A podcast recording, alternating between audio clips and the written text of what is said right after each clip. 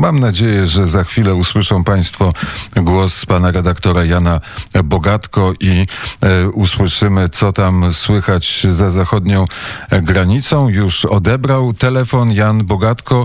E, przy telefonie jest. Dzień dobry, panie redaktorze.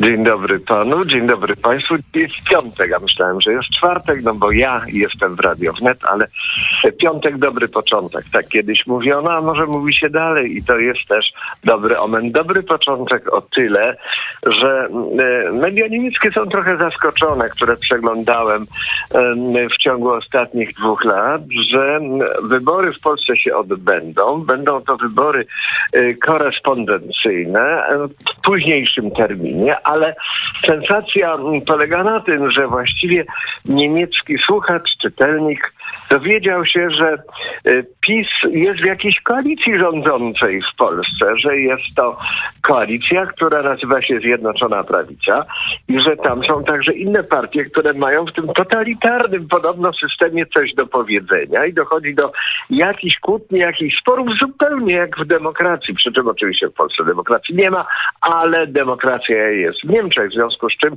można to temu się przyjrzeć i według tego wszystkiego ocenić. A więc przesunięcie wyborów niejako w ostatniej minucie mówi, y, mówi y, w Tagesschau y, redaktor prowadzący. Nie wiem, co to oznacza, że po tej minucie już w ogóle wyborów by nie było, czy przestano by robić cokolwiek.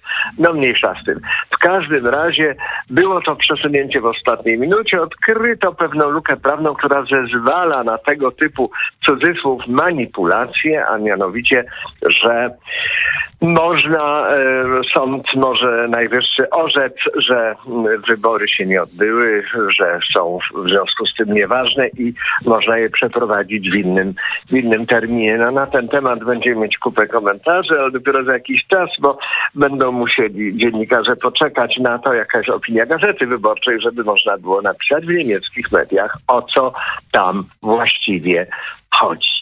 Y, no więc mamy tego y, Gowina, zaskakujące.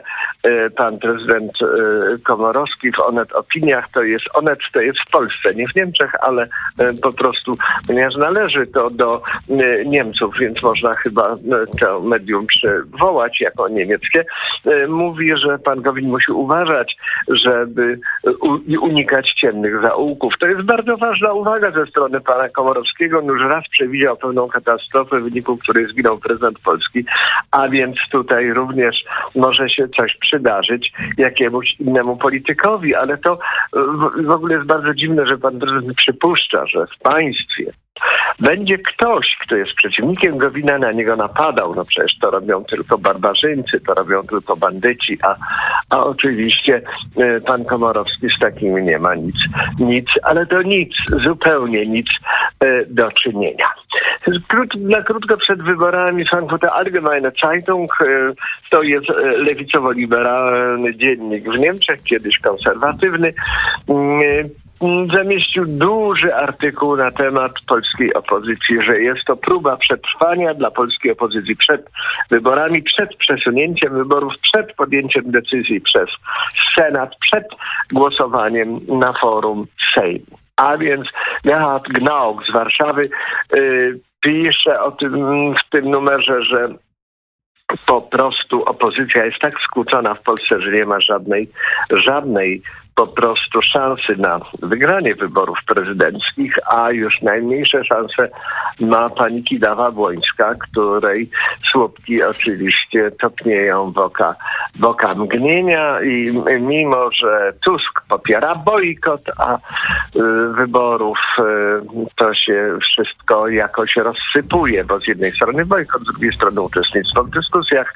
z trzeciej strony zabieranie głosu na łamach mediów, czwartej strony prowadzenie kampanii wyborczej, której nie ma, bo ogłoszono bojkot, więc wszystko jest bardzo logiczne, zborne i dla korespondenta z Warszawy y, jednak, który bardzo miłym okiem patrzy na opozycję i dość y, krytycznym na partię rządzącą, to wszystko to jest jakiś nieprawdopodobny koszmar.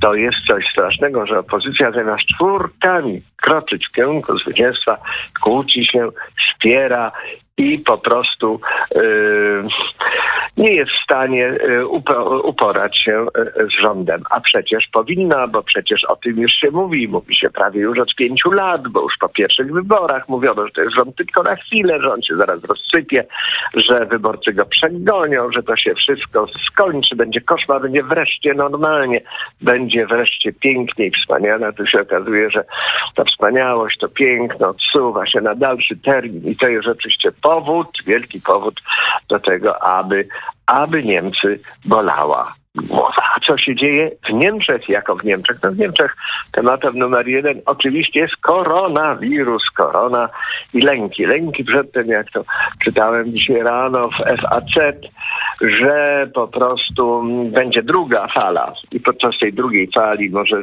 zupełnie inaczej wyglądać obraz walki z koroną w Niemczech, że może być znacznie więcej zachorowań, znacznie mniej ozdrowień, znacznie więcej zgonów. I to jest oczywiście bardzo zła wiadomość, ale prasa na całym świecie, tak czytam też w niemieckich mediach, bardzo popiera kanclerz Merkel i wyraża jej absolutne uznanie za bezprzykładową, doskonałą i bezpardonową walką, walkę z koroną. Oczywiście to jest jasny, jasny przypadek. W końcu y, w Niemczech ile jest? No zaledwie jest, y, y, zaledwie mamy 160, 170 tysięcy chorych, a nie aż 15 tysięcy jak w Polsce. No więc oczywiście Niemcy tutaj sobie z tym świetnie radzą.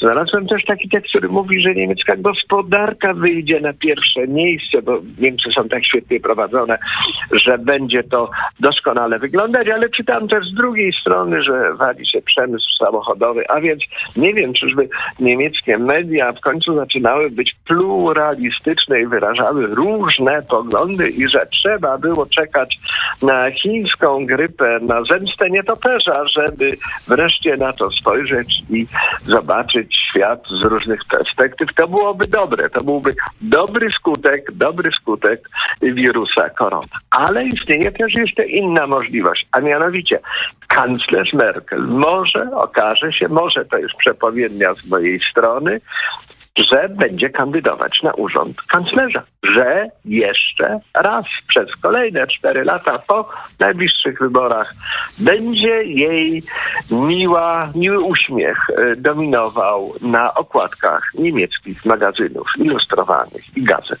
codziennych. Bardzo serdecznie dziękuję za e, korespondencję. Jan Bogatko był przy telefonie na zegarze godzina dziewiąta. Za chwilę wiadomości, a po wiadomościach Tomasz Wybronowski opowieść o e, ostatnim albumie zespołu The Beatles.